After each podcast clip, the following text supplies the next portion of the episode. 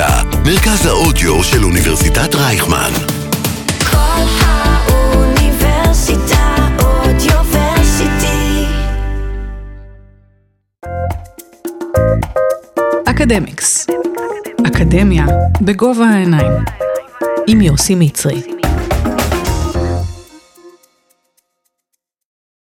שלום לכולם, וברוכים הבאים לעוד פרק של אקדמיקס כאן בכל האוניברסיטה. בשנים האחרונות האיחוד האירופי נתקל בקשיים שונים. גלי הגירה המפג... מפלגים את האיחוד, התמודדות עם נגיף הקורונה ועד המלחמה באוקראינה. כדי להבין טוב יותר את האיחוד האירופי, הצטרף אלינו דוקטור עמנואל נבון.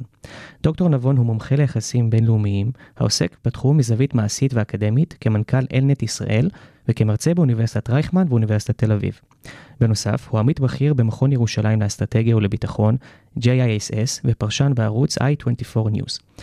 דוקטור נבון חיבר ארבעה ספרים ופרסם עשרות מאמרים בכתבי עת יוקרתיים, כגון Review of International Studies ו-Israel Journal of Foreign Affairs, וכן בעיתונים מובילים כמו למונד וניוזוויק. שלום דוקטור נבון. שלום רב. אז uh, בעצם האיחוד האירופי, הוא התחיל בעצם כ...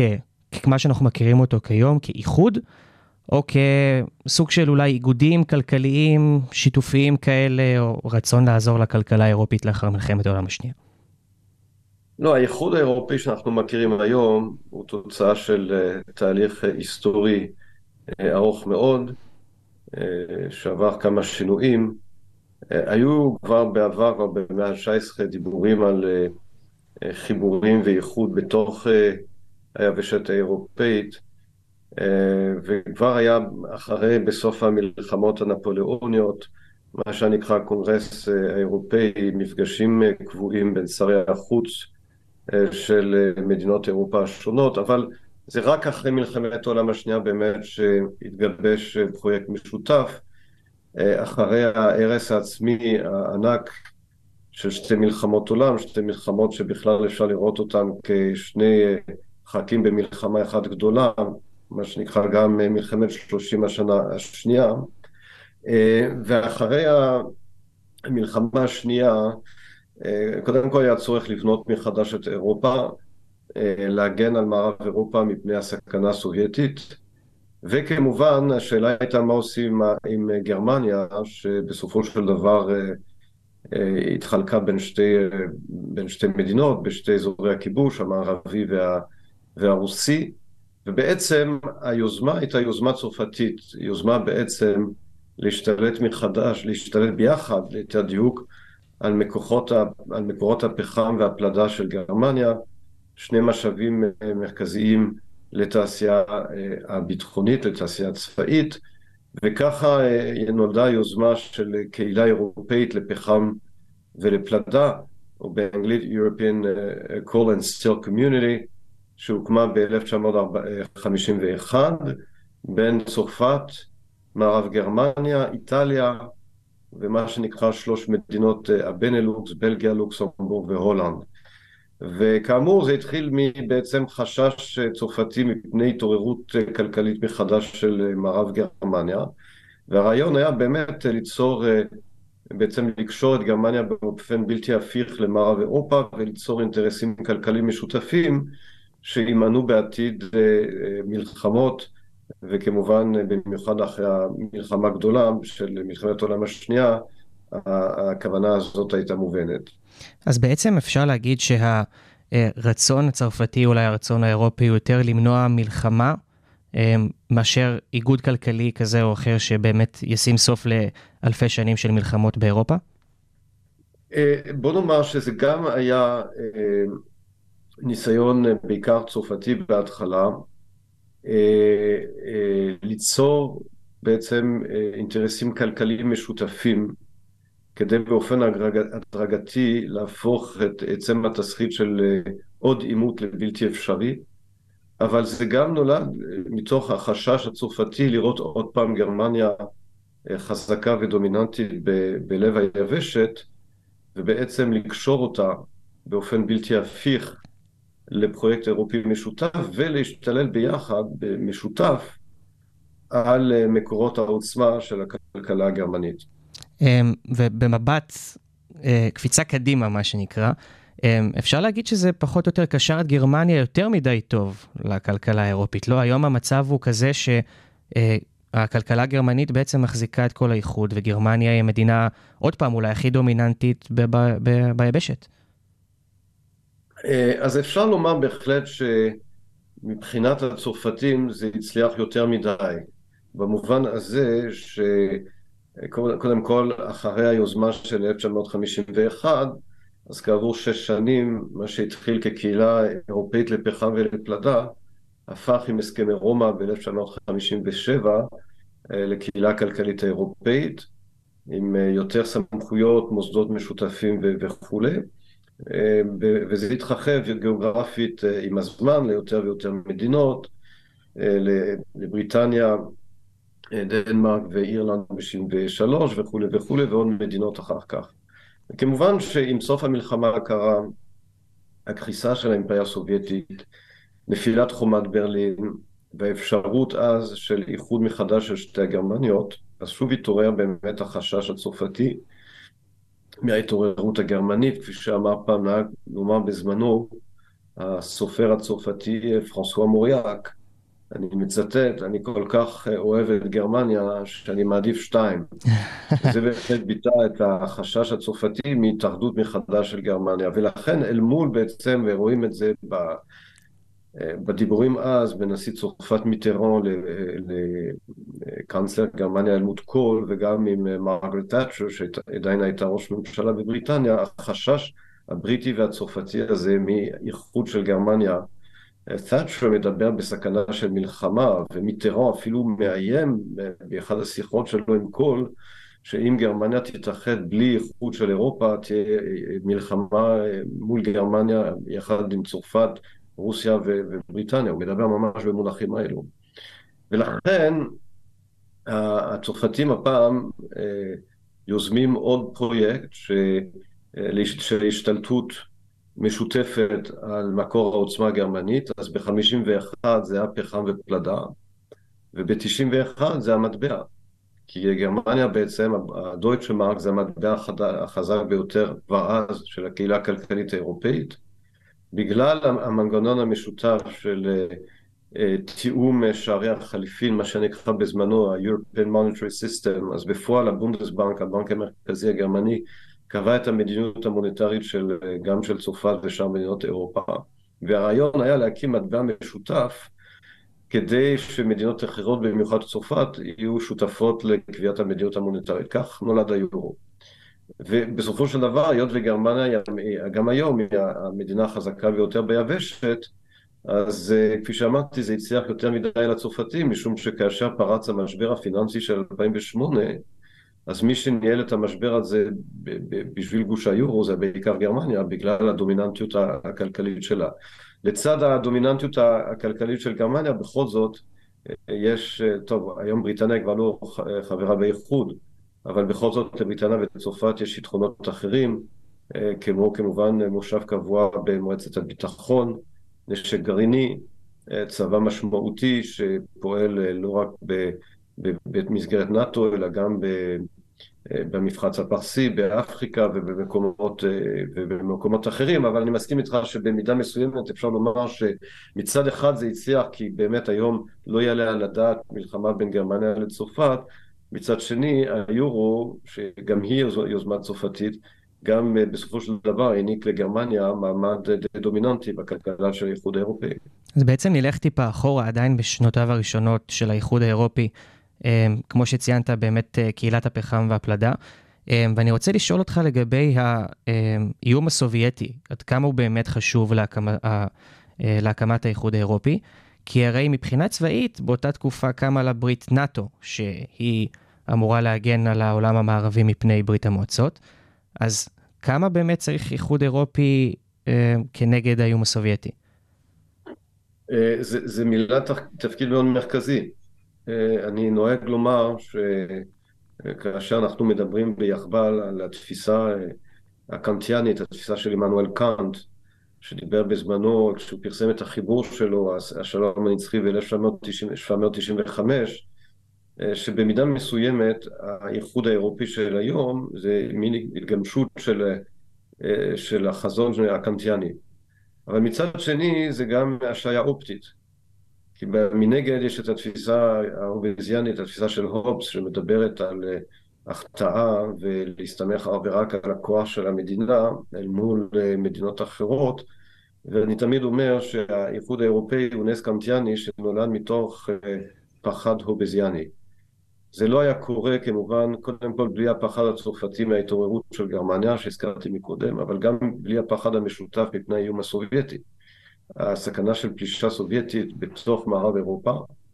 אה, כמובן שכאשר ארצות הברית, הממשל האמריקאי יוזם ב-47-48 את התוכנית הכלכלית של מזכיר המדינה דאז ג'ורג' מרשול, שנקראת על שמו, אז זה כדי בעצם לנסות ו... לשקם את הכלכלות המערב האירופאיות, ולא רק מערב אירופאיות, כדי לנסות ולנטחל את ההשפעה של המפלגות הקומוניסטיות. יש כאן התארגנות כלכלית מול האיום הסובייטי, וכמובן שבהתחלה האמריקאים מברכים על הקמת אה, מנגנון אירופאי משותף כדי להתמודד ביחד כלכלית מול האיום הסובייטי, והם מקימים את ברית נאט"ו ב-49' כדי לבלום את האיום הסובייטי. אז לכן בהחלט אה, אחד הגורמים להקמת האיחוד האירופי של היום זה היה בהחלט האיום הסובייטי, יחד עם זאת כאשר אה, חותמים על הסכמי מסטריכט ב-91 או 92 שבעצם מקימים את האיחוד האירופי ומחליפים את הקהילה הכלכלית האירופית על ידי האיחוד של היום אז זה לא רק את היוזמה של היורו, של המטבע המשותף, זה גם אה, כתוב בהסכמי מסטריכט מדיניות חוץ וביטחון משותפת. ואז השאיפה הייתה באמת, בסוף המלחמה הקרה, אה, להפוך את האיחוד האירופי החדש הזה לשחקן אה, משפיע ועצמאי בזירה הבינלאומית, אה, שלא יהיה יותר תחת הצל של ארצות הברית, אלא יפעל בצורה יותר עצמאית.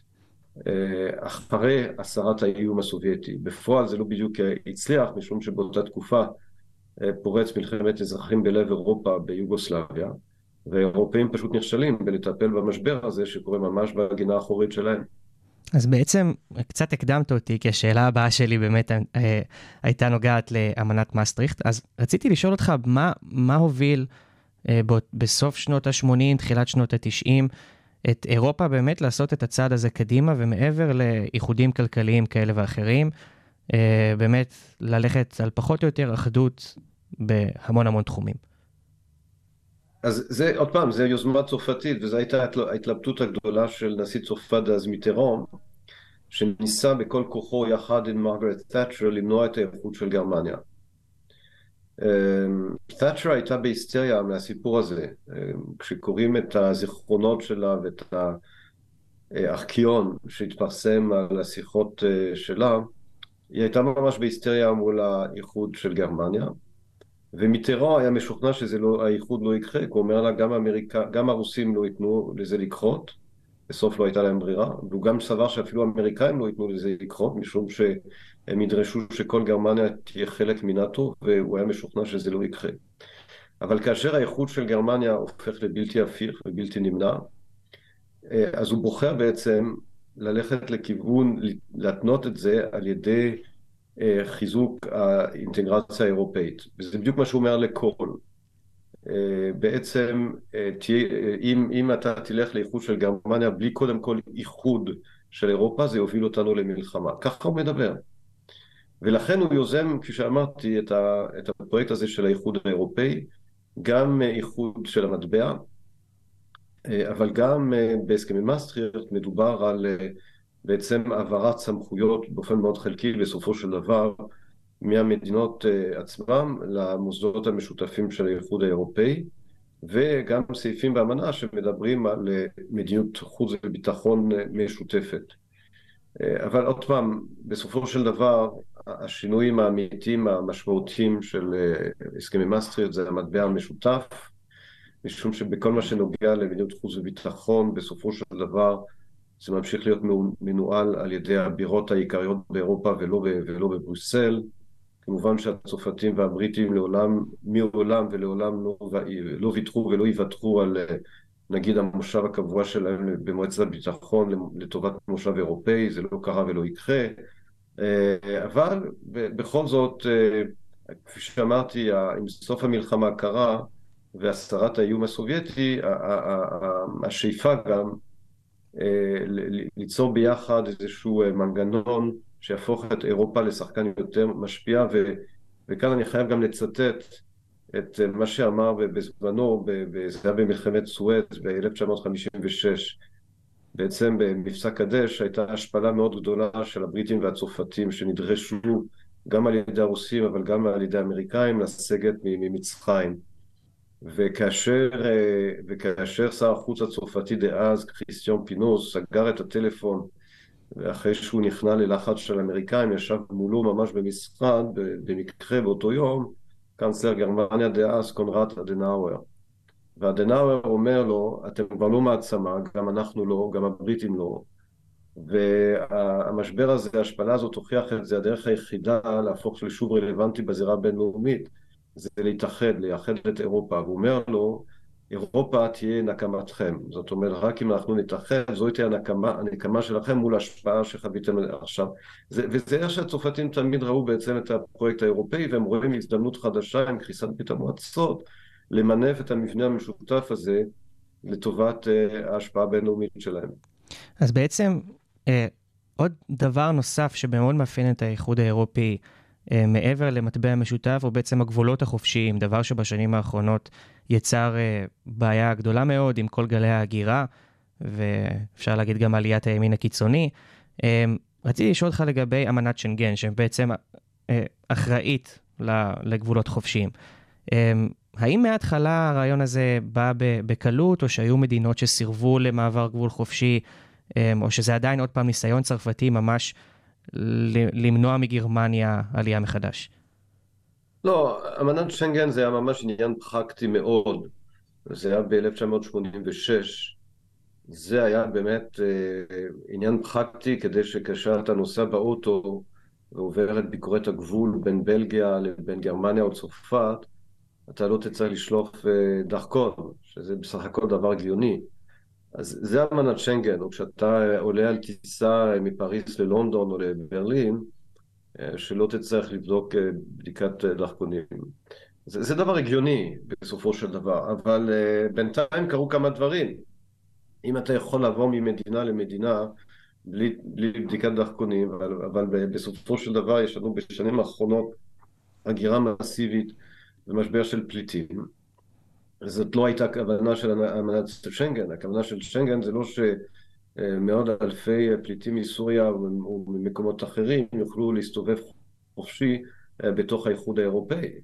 אז לכן היום יש, אה, יש שינוי במדיניות הזאת.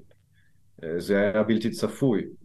אז היום המדינות שוב מטילות בדיקות יותר קפדניות, בדרך כלל גם הם בתוך האמנת שנגן, בגלל בעיית הפליטים והמהגרים הבלתי חוקיים. אבל כאמור במקור הכוונה של אמנת שנגן הייתה דווקא די מוגבלת ודי הגיונית, פשוט ש, שלא יצטרכו להשתמש בדרכון כדי לעבור בין מדינות שהן היו חברות אז בקהילה הכלכלית האירופאית. אז בעצם שאלה קצת תיאורטית לגבי, דיברת מקודם על אדנאואר ועל בעצם אולי הרצון לנקום את ההשפלה של אירופה וליצור איזשהו גוף מאוחד כזה.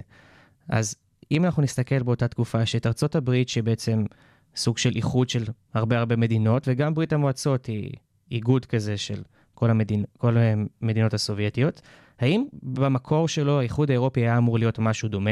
זאת אומרת כמו מדינת על כזאת שמורכבת ממדינות לא, יותר ממש קטנות? לא, ממש לא. קודם כל, אי אפשר להשוות את זה לברית המועצות וארצות הברית. ארצות הברית זה מושבה אירופאית לשעבר. מושבה אירופאית שהשתחררה ממדינת האם והתרחבה עם הזמן כאשר המדינות שם הן לא מדינות, זה יצורים מלאכותיים לגמרי לצרכים מנהליים בעיקר. אתה מסתכל על הגבולות של המדינות בארצות הברית, במיוחד במידווסט זה קווים ישרים.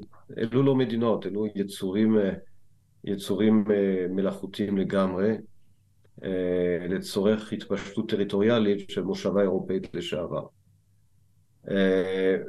ברית המועצות בעצם זו הייתה, זה היה שם מכובס של האימפריה הרוסית, רוסיה היא אימפריה, אה, היא תמיד, היא הפכה למדינה גדולה בעולם על ידי כיבושים אלימים, לא על ידי מדיטציה. זה אימפריה. רוסיה זה אימא של האימפריאליזם העולמי, זאת רק שהאימפריה הרוסית, בניגוד לאימפריה הבריטית למשל, שהייתה ימית, אז היא אימפריה יבשתית. ככה היא שולטת על שטח אה, ענק.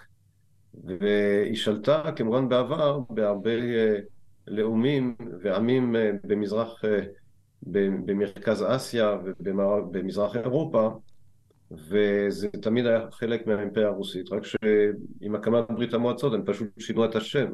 זו השתלטות אל, אלימה של לאום אחד על, על לאומים אחרים, זה מה שנקרא אימפריאליזם. אז כל זה לא מתקשר בכלל לפרויקט האירופאי, שנולד בעיקר, אה, כפי שאמרתי אחרי מלחמת העולם השנייה, בניסיון למנוע עוד מלחמות על ידי יצירת אה, אינטרסים כלכליים משותפים. לכן, אלו שמשווים בין האיחוד האירופי לבין ברית המועצות, ואני יודע שהיו דיבורים כאלו בתקופת הברקסיט, זה קשקוש מוחלט, אין לזה שום קשר. אני לא אומר שאין שאיפות, יש אנשים באירופה עם שאיפות אה, פדרליות, שהיו רוצים לראות יותר העברת סמכויות מהמדינות, מדינות הלאום, נגיד לבריסל. אבל uh, רוב האנשים באירופה לא רוצים את זה, לכן זה לא קרה וזה גם לא יקרה. במסגרת של הסכמים מסטריכט היו קצת העברות של סמכויות, אבל זה היה די מוגבל בסופו של דבר, כפי שאמרתי מקודם, ההחלטות מתקבלות uh, בפריז, בלונדון ובברלין בכל מה שקשור למדיניות חוץ וביטחון. יש כמה העברות סמכויות, אבל הן לא כאלו משמעותיות, ולא צריך להגזים עם זה. ואלו ששואפים, או שאפו בעבר למסגרת פדרלית, אה, בסופו של דבר הייתה תגובת נגד מאוד חריפה באירופה.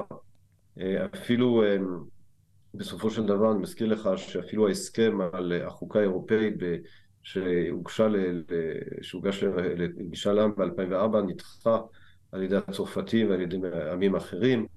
אז בסופו של דבר החזון הזה של פדרליזציה של אירופה זה לא, זה לא יתממש בעבר וזה גם לא, זה לא יתממש בעתיד.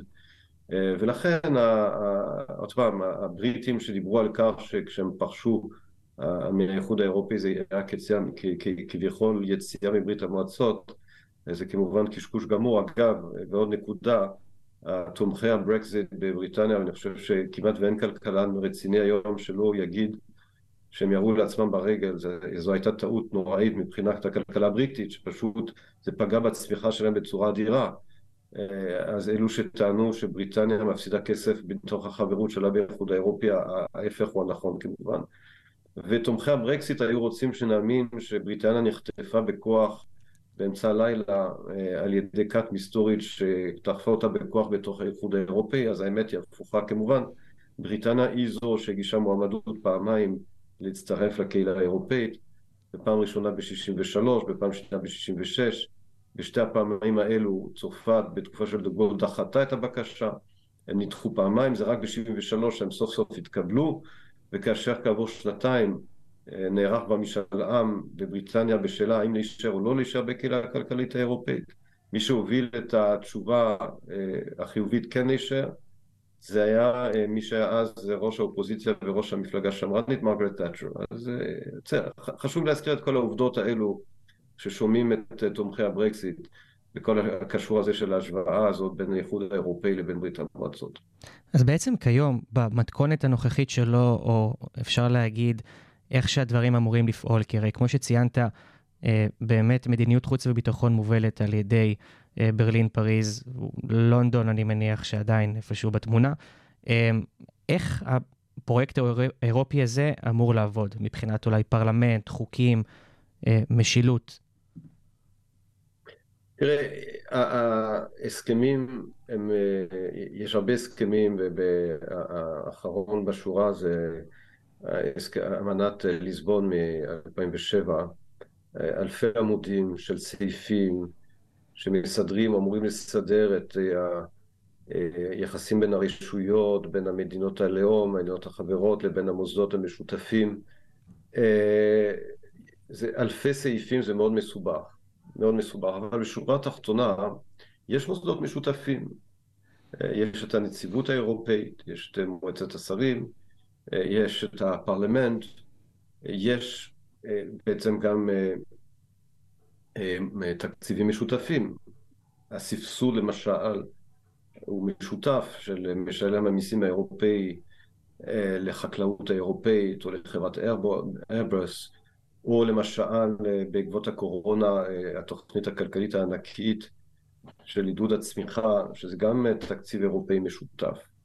אז בתחום הכלכלי יש בהחלט מדיניות כלכלית משותפת, אבל זה צריך להתקבל בהסכמה. בסופו של דבר ההחלטות המחייבות של מה שנקרא מועצה אירופאית, שזה מין מפגש בין, בין ראשי ממשלות ושרים בתחומים שלהם, ההחלטות האלו צריכות להתקבל ב, ב, ב, ברוב מיוחס, שנותן בדרך כלל יותר כוח למדינות הגדולות, אז גם פה עוד פעם במועצה האירופית עדיף לך להיות גרמניה וצרפת למשל, מאשר בלגיה או, אה, או פורטוגל. אז יש עדיפות למדינות הגדולות שממשיכות להחזיק בעצם את ההשפעה העיקרית בהחלטות המשותפות האלו. וכמובן שגם נגיד בכל מה שקשור לתקנים אה, באירופה, בתחום החקלאות, בתחום הבטיחות אה, בדרכים וכולי, אלו דברים שמתקבלים בבריסל על ידי הנציבות האירופאית. אז בזה, בנושא הזה יש איזושהי אה, העברת סמכויות, אבל זה לא בדברים של חיים ומוות, נגיד אה, אה, צבע של התאורה של, של הרכב בצד הקדמי של הרכב, האם זה צריך להיות צהוב או לבן, אז זה, זה, זה, זה בבריסל מחליטים את זה, אוקיי, בסדר, זה לא, זה לא העברת סמכויות בדבר, בדברים מהותיים, אבל כפי שאמרתי, בכל מה שקשור למדיניות חוץ ומדיניות ביטחון, פה אין ולא היה שום העברת סמכויות. אפילו uh, הנציג העליון כביכול של האיחוד האירופי לענייני חוץ וביטחון, בסופו של דבר הוא דובר, לא, לא יותר מזה, זה לא שר חוץ, אין לו שום סמכויות, הוא דובר, הוא דובר של האיחוד. ובנושא חוץ וביטחון קשה מאוד למדינות האיחוד להגיע להסכמה. אה, אפילו בנושא של רוסיה, שזה דווקא בנושא הזה יש, אה, כולם מסכימים עכשיו, אבל גם פה לא, זה לא בפה אחד, אורבן הוא ה-travel maker, הוא לא... הוא, הוא לא מוסיף את הקול שלו להחלטות בנושא חוץ וביטחון שצריכות להתקבל, להתקבל שיחה פה אחד. גם בתחום האנרגטי, הגרמנים במשך שנים שיחקו איזה סולו, הם אלו שפיתחו את התלות הזאת אה, מול רוסיה, אה, הם פעלו כמעט לבד, ללא שום אה, תיאום וערבות הדדית עם שאר מדינות האיחוד. אז היום, בגלל המתקפה הרוסית באוקראינה, וכמעט הפסקת, הספקת, הפסקה של אספקת האנרגיה, גז טבעי ונפט מרוסיה, אז כולם מתעוררים עכשיו. אבל עוד פעם, אה, יש מצד אחד, כן, יש מנגנונים, מנגנונים משותפים בכל מה שקשור לתקציבים, למדיניות כלכלית, וכמובן שהיורו מחייב איזשהו תיאום בין המדיניות התקציבית של המדינות השונות. אה, יש סבסודים, חקלאות, תעשייה אווירית, דברים כאלו, אבל בשורה התחתונה חוץ וביטחון זה נשאר אה, נושאים בלעדיים של אה, ריבונות לאומית. אז רציתי באמת לשאול אותך על העניין של הסכמה מוחלטת לגבי העברת החלטות באיחוד האירופי. אה, זה לא קצת מונע ממנו באיזשהו מקום אה, לא להתקדם לשום מקום, והרי האיחוד... זה רק בנושא חוץ וביטחון, זאת אומרת שיש החלטות בתחום הכלכלי למשל, שאתה צריך רוב מיוחס שזה אומר נגיד שאתה צריך, אה, לא, לא זוכר שני שליש או רוב, אבל, אבל בעצם יש יותר קולות למדינות הגדולות, זאת אומרת הקולות פה מתחלקים לפי הגודל של המדינה, האוכלוסייה שלה, זה מאוד מסובך.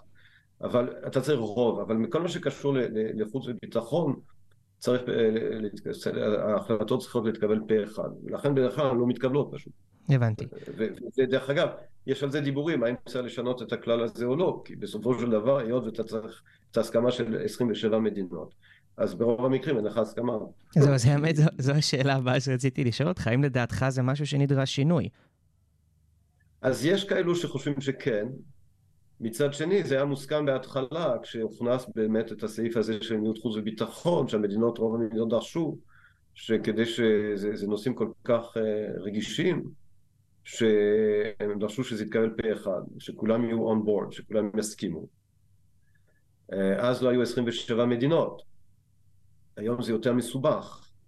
Uh, אבל עוד פעם, מצד שני, מצד שני, מה זה משנה? כי בסופו של דבר הרי הצרפתים והבריטים לא צריכים ולא מבקשים אישור של אף אחד כדי להפעיל את הכוחות שלהם במזרח הים התיכון. אה, במפרץ הפרסי ובאפריקה. הם לא שואלים לא את הבלגים או הגרמנים וכולי. לכן זה יותר דברים הצהרתיים.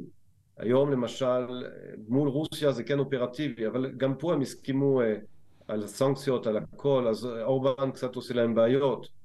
אה, יכול להיות באמת שהמקרה של אורבן מול רוסיה זה, זה מצדיק באמת אה, להג, להג, להג, להגמיש את העניין הזה של פה אחד, כי כשיש לך משבר, נגיד מול רוסיה אתה ממש צריך לקבל החלטות, ויש לך trouble maker אחד שתוקע לך החלטות, אז אה, יש, אני חושב שיש מקום לשקול את זה, והם מדברים על זה. אז מה, מה באמת עושים כשיש טראבל מייקר כזה? אני, אני אישית לא מכיר מקרה שהיה כזה בעבר, אבל לדוגמה, אה, אורבן, אה, ראש ממשלת הונגריה, הוא אולי רואה אינטרסים קצת אחרת מאולי גרמניה, צרפת, בכל המשחק הזה עם רוסיה, או שהוא פשוט אולי רוצה לסחוט עוד דברים מהאיחוד האירופי. יש משהו לעשות עם זה, או שאנחנו ממש תקועים? אורבן מסכה נוסחה אה, גאונית בעצם.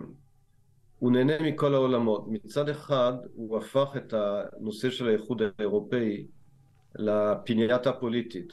כל הבעיות בעולם וכל הבעיות בהונגריה זה בגלל האיחוד האירופאי. אז כל פעם שיש בעיה זה לא אני, זה האיחוד האירופי. אז הוא, הוא עשה מזה, הוא בנה מזה בעצם אה, אה, הון פוליטי אה, ענק. מצד שני, אז אם ככה, אז למה אתה לא פורש מהאיחוד האירופאי? אז הוא, היה, הוא האחרון בעולם שהוא יפרוש מהאיחוד האירופאי, משום שהוא מרוויח מזה הרבה כסף. הוא, המשפחה שלו, המקורבים שלו, המיליארדים שמגיעים מבריסל, אז כמו, הוא פשוט בן אדם צבוע. אה, זה הכל. אני תמיד משווה את זה להתנהגות של אה, מי שיש לו כבר כאלו בבית, ילדים בגיל ההתבגרות, שאומרים לך מצד אחד תצא לי מהחיים, אבל מצד שני אל תשכח את הכסף הכיס בסוף החודש. אותו דבר. זאת אומרת, אה, לרדת כל היום על האיחוד האירופאי, הם אחראים על כל הבעיות שבעולם, אבל מצד שני, כמובן, הכסף בסוף החודש, על זה לא מבטחים. ולכן הוא האחרון בעולם שהוא יפרוש מהאיחוד. אז רציתי לשאול... הוא גם מרוויח מזה כלכלית וגם פוליטית. אז זהו, אז רציתי לשאול אותך בנוגע לכלכלה, כי עושה רושם, לפחות איך שאני מבין את ה... איך שהדברים עובדים באמת, זה שיש מדינות שנדרשות אולי טיפה יותר תמיכה כלכלית, או שהאיחוד הזה בעצם נותן להן אפשרות אה, להתרחב כלכלית, והן בעצם תמורת, ה, תמורת האופציה הזאת, הן אה, בנדיעות חוץ וביטחון אולי מתגמשות עם הרצונות של אה, פריז וברלין ולונדון. ככה בערך עובד המשחק. אז כן ולא. זאת אומרת, קודם כל, המדינות החדשות, תגיד, תיקח למשל מדינות כמו ספרד, כמו פורטוגל, כמו יוון או כמו אירלנד, אה, הם, הם מאוד הרוויחו מההצטרפות שלהם לאיחוד האירופאי. קיבלו המון כסף. זה מאוד עזר להם אה, אה, להמריא כלכלית. זה נכון דרך אגב לגבי מדינות מזרח אירופה, זה נכון לגבי הונגריה. אז המדינות האלו מאוד הרוויחו ואין ספק שכאן יש איזשהו סבסוד של הכלכלות האלו, בהתחלה לפחות, מהמדינות היותר עשירות, במיוחד גרמניה. ויש פה מחלוקת כמעט צפון דרום בין מדינות האיכות, אם כך למשל את המחלוקת הגדולה שהייתה סביב אה, הפאקג' הענק הזה שהוחלט עליו לפני כשנתיים בעקבות הקורונה, של מענקים והלוואות ענקיות כדי להתאושש מהקורונה. אז פה בדרך כלל הצפונים, מה שנקרא הגרמנים, ההולנדים, אלו שהם יותר מקפידים על תקציבים מאוזנים, אז הם לא אוהבים לשחרר כסף בשביל מה שהם מכנים כלכלות הקלאב מד. כי הם אומרים, אנחנו מכירים את החבר'ה בדרום, הם משתוללים, הם לא יודעים לנהל תקציב וכולי וכולי, למה שאנחנו שעובדים קשה ונזהרים וחוסכים כסף, צריכים לסבסד את, ה, את הפיאסטה שלהם. בסופו של דבר הם הגיעו להסכמה, אבל יש על זה משא ומתן מאוד קשה. בסופו של דבר הגרמנים, ההולנדים הסכימו לזה עם כל מיני תנאים, אבל אין ספק שמדינות, כפי שהזכרתי מקודם, כמו ספרד, פורטוגל ואירלנד, הם הרוויחו כלכלית מהצטרפות לאיחוד האירופאי. אז כמובן שהכסף הזה הוא בא גם עם מה שנקרא strings attached, זאת אומרת שהמדינות האלו שהצטרפו במיוחד ממזרח אירופה, אמורות לעמוד בסטנדרטים של איכות מבחינת זכויות אדם, דמוקרטיה, שוק חופשי וכולי. והשאלה שהתעוררה כאשר מדינות מזרח אירופה התחילו לבחור במה שנקרא מנהיגים פופוליסטיים, מה אתה עושה כאשר פתאום מדינה כמו למשל בהונגריה או בפולין מתחילות לפגוע בעצמאות של הרשות השופטת או בעצמאות של, של התקשורת. אה, ואז באמת התחילו סנקציות, זאת אומרת שאנחנו פשוט לא משחררים את הכסף. אה, זה מה שהתחילו לעשות עם אה, אורבן ועם הפולנים, אה, ואז הגיעה המלחמה באוקראינה, ואז פתאום דווקא פולין, מהכבשה השחורה, השחורה הפכה לילד הטוב של, ה, של נאט"ו, כי הם הכי בעצם עוזרים בעצם לא, לאוקראינה. אז זה מאוד, זה מאוד עזר לפולנים, שדווקא המלחמה באוקראינה, כי היו ממש בח, ב, ב, בדרך לאבד הרבה כסף. אבל היום, כן, זה, זה הופך למין מלחמה על הכסף. אה, בעצם אתה אה, סוטה מהעקרונות של האיחוד, אז אתה לא תקבל את הכסף, פחות או יותר. מצד שני, יש גם צריך להבין שהמחלוקת הזאת בין מזרח אירופה לבין המדינות הוותיקות זה לא חדש. אה, רוב מדינות מזרח אירופה הצטרפו בין השנים 2007, 2000, אה, סליחה, 2004, 2007. אם אתה זוכר, ערב ההצטרפות זה היה מלחמת עיראק השנייה, הפלישה האנגלו-אמריקאית לעיראק. וכאן אה, בעצם רוב מדינות החדשות הביעו תמיכה דווקא בארצות הברית. וזה מאוד הרגיז את, האמריק... את הגרמנים ואת הצרפתים, שאמרו, מה, מה, מה זאת אומרת, אנחנו עכשיו מתנגדים לארצות הברית, דווקא המועדון שלנו אמור, מה אמר אה, אדנאואר, אירופה תהיה נקמה שלכם, אנחנו אמור- אמורים עכשיו להתאחד כדי לד... לדעת לה- להגיד לא לארצות הברית. מה אתם עכשיו אה, תומכים באמריקאים, אה, ועוד בערב ההצטרפות שלכם, תדעו, אתם צריכים ללמוד איך להתנהג במועדון שלנו. זה היה פחות או יותר הדיבור של נשיא צרפת דאז ז'אק ש... שבעצם... אה, נזף בהם, על, אה, מבחינתו החוצפה, איך הם, איך הם מעיזים להצטרף למועדון בלי לדעת את הכללים קודם כל. אז יש חילוקי דעות בחוץ וביטחון, כמובן שבשנים האחרונות, גם בכל מה שקשור לשלטון החוק, לעצמאות של הרשות השופטת ועצמאות של התקשורת, ובדרך כלל המשחק זה משחק של כסף, שבכל זאת אה, המדינות הגדולות והוותיקות מחזיקות בתקציבים, והן משתמשות בזה מול אה, מדינות או ממשלות כמו זו של פולין ושל הונגריה. אז בעצם אני, מצד אחד אני מבין את האיחוד ואני חושב שיש בו המון, אה, לא חושב, זאת עובדה, המון תועלת והוא באמת קידם את אירופה, ומצד שני נראה לי שכל פעם שיש משבר כזה או אחר, האיחוד ממש כאילו כמו ספינה באמצע הים, הוא ממש מתחיל להתרועע, מה שנקרא, אה, לדוגמה קורונה. ראינו את זה המון עם אה, חלוקת חיסונים, עם איך חיסונים, האיחוד קונה באופן, באופן גדול לכולם וישנה חלוקה מסוימת, או שכל מדינה דואגת לעצמה.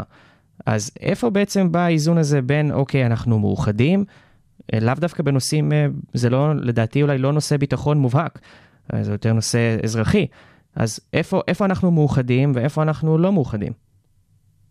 אז הם בעצמם לא יודעים, הם בעצמם לא בטוחים.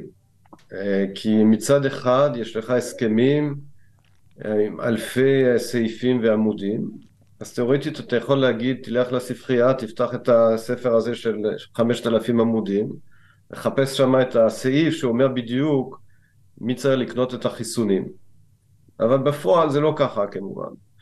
אה, בפועל יש הרבה אזורים אפורים ואי ודאות, והדוגמה שהבאת היא דוגמה מצוינת של הקורונה בעצם. מדוע בעצם האיחוד או איזושהי רשות בבריסל צריכה לדאוג לרכישת אה, חיסונים בשביל כולם.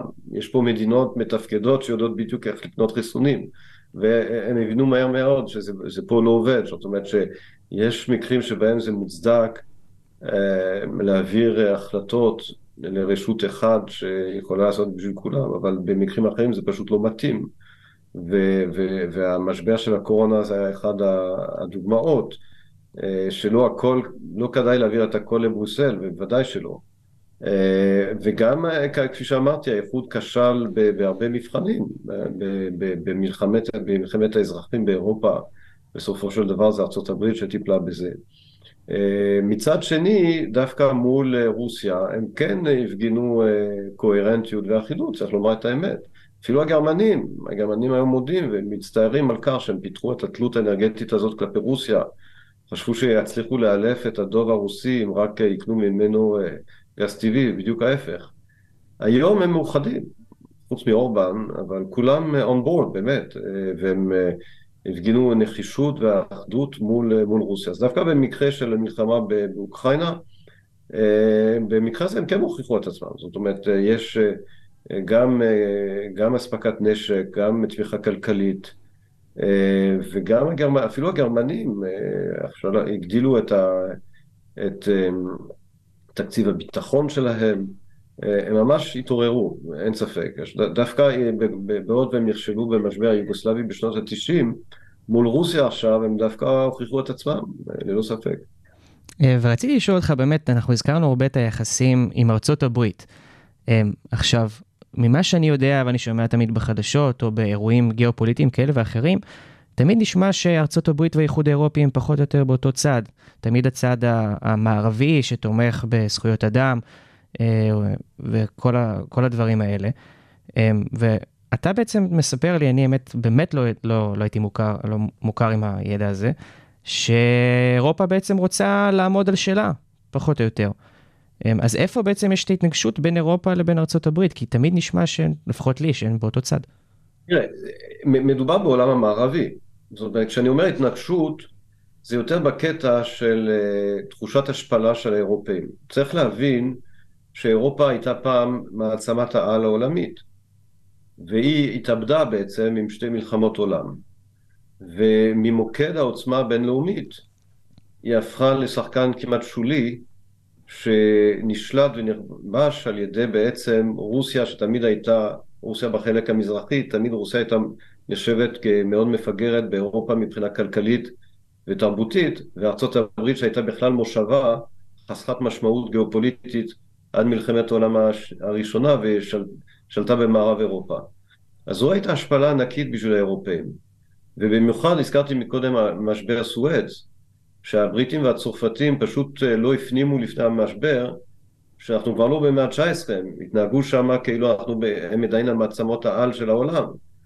אה, הם לא היו רגילים לקבל טלפון מוושינגטון ומוסקבה עם פקודות. אז זה יותר בקטע של השפלה, הם הרגישו מושפלים, במיוחד הצרפתים. לכן הם רצו לשקם את עוצמתם באמצעות הפרויקט המשותף הזה. מכאן האמירה המדהימה הזאת של אדנאו, אירופה תהיה הנקמה שלכם. זה לא אומר שהם הפכו לאנטי-אמריקאים, הם חלק מעולם המערבי, הם יודעים בדיוק מה הם חייבים לארצות הברית. אבל תחושה של השפלה ושצריך אה, אה, לצמצם כמה שיותר את התלות בארצות הברית. דוגמה מובהקת זה דוגול. דוגול שתמיד היה הדמות הכי מובילה של הקו הלעומתי כלפי ארצות הברית.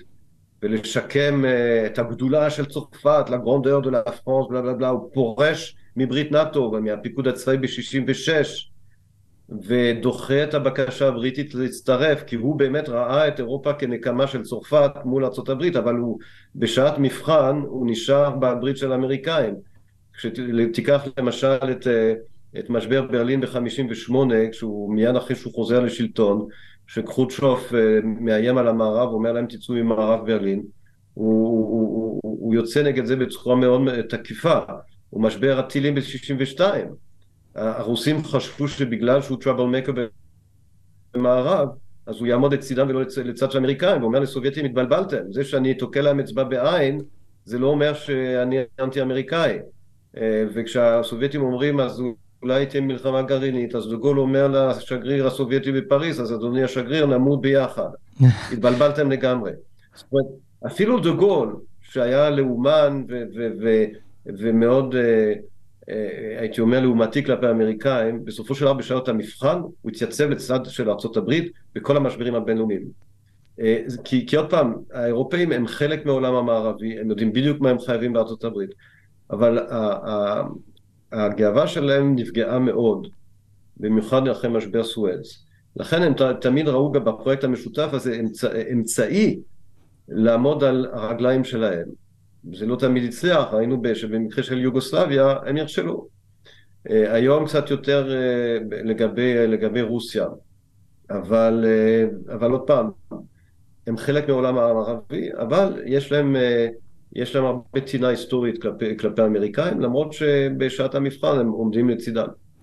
אז uh, רציתי לשאול אותך גם, um, uh, כי אי אפשר ב, בלעדינו, בלי, בלי ישראל, um, מה היחסים בינינו לבין האיחוד האירופי? איך זה עובד? כי מבחינה תקשורתית זה תמיד נראה לא הכי מלבלב. אז עוד פעם, אין, אין, אין, אין, אין לאיחוד האירופי מדיניות חוץ וביטחון משותפת. יש על הנייר, בפועל אין דבר כזה. אז לכן אי אפשר לדבר על אה, יחסים, איך להגדיר את היחסים בין ישראל לבין האיחוד האירופי, כי חוץ מאמירות כאלו כלליות ואוטומטיות בקשר למזרח התיכון, בסופו של דבר כל מה שקשור למדיניות חוץ וביטחון זה לא החלטות שמתקבלות בבריסל, אלא בפריז וברלין ובלונדון, למרות שלונדון היא כבר לא חלק מהאיחוד האירופאי. אה, אז מבחינת היחסים עם ישראל, מי שקובע את הטון זה יותר באמת היחסים הבילטרליים עם המדינות השונות. לצד זה כמובן, יש לנו הסכמים עם האיחוד האירופאי, במיוחד במחקר ופיתוח, אה, מה שנקרא הורייזן. אז, אה, ופה אנחנו יודעים שמצד אחד יש באמת שיתוף פעולה כלכלי מאוד מתקדם, וששני הצדדים מרוויחים ממנו, לצד מחלוקת פוליטית, אנחנו יודעים שכבר ב-2013 למשל, הנציבות האירופאית התנתה את, אה, את צירופה של ישראל לתוכנית הורייזון על ידי כך שאף יורו לא יושקע מעבר לקו הירוק. אז מחלוקת מדינית בין הצדדים. אה, זאת אומרת, אה, יש מחלוקת מדינית, ופה ברמה של בריסל, בכל מה שקשור לתקציב, לתקציבים שבעצם ישראל נהנית מהם וגם תורמת להם, לצד מחלוקת בנושא המדיני. ולגבי המדינות עצמן, זה מאוד תלוי, זאת אומרת, בדרך כלל הייתי אומר שהיום יש לנו שיתוף פעולה מודיעיני וביטחוני מאוד מתקדם עם גרמניה ועם צרפת ועם בריטניה, תוכניות משותפות בתחום מחקר ופיתוח, ולצד זה גם ישראל גם די הצליחה בשנים האחרונות, כאשר אנחנו מדברים על החלטות של המועצה האירופאית, שדורשות uh, בעצם הסכמה פה אחד, אז למשל אחרי ההחלטה של ממשל טראמפ להעביר את השגרירות האמריקאית ל, לירושלים, אז זה היה ניסיון של uh, באמת להעביר החלטת גינוי של מועצה אירופאית, ופה ישראל הצליחה בעצם באמצעות הקשרים המיוחדים שלה עם מדינות מזרח אירופה, לסכל את ההחלטה הזאת. אני חושב שזה לגיטימי לגמרי להשתמש בשיטה הזאת של הפחד ומשול, זאת אומרת להפעיל קשרים מיוחדים שיש לנו במזרח אירופה כדי לסכל החלטות בעייתיות של, של המועצה האירופאית. האם זה אומר שאנחנו צריכים להיות, להיות אבגניתיים לגבי זה ולהתחבק מול המצלמות עם אורבן? אני לא חושב. אני חושב שבהחלט אפשר לנצל קשרים מיוחדים שיש לנו במזרח אירופה כדי לסכל החלטות פה אחד של. של המועצה האירופאית בלי לנסוע עד בודפסט כדי להצטלם עם הבן אדם הזה. אבל זה כבר דעה אישית שלי. זהו, אז ממש ממש הקדמת אותי, כי רציתי לשאול אותך על uh, באמת היכולת הפוליטית של ישראל לסכל החלטות שבעצם עוברות, שהאיחוד האירופי מנסה להעביר פה אחד, uh, והשימוש הפוליטי שלנו באיך שהאיחוד האירופי עובד ועם הקשרים עם uh, מדינות מזרח אירופה ומה שנקרא ברית וישיגארד. אז מצד אחד אנחנו כן צריכים את המדינות האלה שאולי כרגע מאוד לעומתיות לאיחוד האירופי, לדוגמה פולין עם המשבר החוקתי שלה וכל מה שעובר שם, ואורבן כמובן שדיברנו עליו המון. אז איך אנחנו כמדינה יכולים מצד אחד לנהל יחסים תקינים עם המדינות האלה, להשתמש בהן לטובתנו, אבל מצד שני, כמו שאמרת, לא להראות את הפרצוף שלנו מחובקים עם אורבן או עם מנהיגים כאלה ואחרים. האמת היא שעכשיו גם בישראל, אתה יודע, אנחנו לא, לא בדיוק במצב שאנחנו יכולים להטיף למדינות שפוגעות בעצ... בעצמאות של מערכת המשפט שלהם וכולי, זאת אומרת, אנחנו היום במצב, אתה יודע, ש... שלא עד לא מזמן ישראל הייתה מחרימה בעצם ממשלות או, או מפלגות שאפשר לומר שקשה לזהות את ההבדל ביניהם לבין מפלגות שיושבות בממשלת ישראל היום. אנחנו היום במצב כזה שהוא מאוד בעייתי דרך אגב, כי מבחינת היחסים שלנו עם מדינות כמו פולין, הונגריה וכולי, אנחנו היום במצב אחר ממה שהיינו לפני עוד אפילו שנה, ואנחנו נצטרך להתמודד עם זה. פה אנחנו נכנסים בהחלט לעניינים, הייתי אומר, פוליטיים, אבל ישראל של 2023 נמצאת במקום אחר, גם מבחינת, אמרתי, של יחסים עם, עם אורבן, עם פולין וכולי, כי מי אנחנו עכשיו כדי להטיף להם מוסר בנושאים האלו. אבל עם פולין יש לנו כמובן את הבעיה של כל החקיקה שלהם שקשורה לאיסור למשל לדבר על החיות של פולין בשואה, או של העם הפולני ליתר דיוק, הנושא הזה של התביעות, אה, של רכוש מהמשטרים הקודמים, דרך אגב לא רק בתקופת הנאצים, אלא גם בתקופה הסובייטית, אה, וזה יוצר בעיות, זה, זה יצר בעיות, יש לנו בעיה מאוד גדולה עם פולין, ואנחנו עכשיו מנסים באמת אה, לשקם את היחסים עם פולין, הייתה אכזבה גדולה לא מזמן לגבי הצבעה באו"ם, שהפולנים הצביעו בעד החלטה שישראל התנגדה אליה, אז יש עם פולין היום, אני חושב שאחד הפרויקטים המרכזיים זה פולין, איך לשקם היחסים עם, אה, עם פולין, לצד זה, אה, תוך כדי ביקורת שצריכה להישמע לגבי כל החקיקה שלהם שקשורה לשואה, יש פה גם הרבה עניינים רגש, רגשים ורגישים שהם קשורים להיסטוריה. ואם זה משהו שיכול לפגוע לנו, כל היחסים עם מדינות מזרח אירופה, יכול לפגוע לנו ביחסים עם מדינות מערב אירופה? זאת אומרת, אם אנחנו נכנסים בין לבין בתוך הקלחת האירופאית הזאת. אנחנו לוקחים פה בעצם איזשהו הימור? אז פה צריך מאוד להיזהר ולפעול בחוכמה ובעדינות. אה, בסופו של דבר זה מאוד נוח ולגיטימי, אמרתי מקודם, להשתמש ביחסים מיוחדים שלנו במזרח אירופה כדי לסכל אה, החלטות בעייתיות של המועצה האירופאית.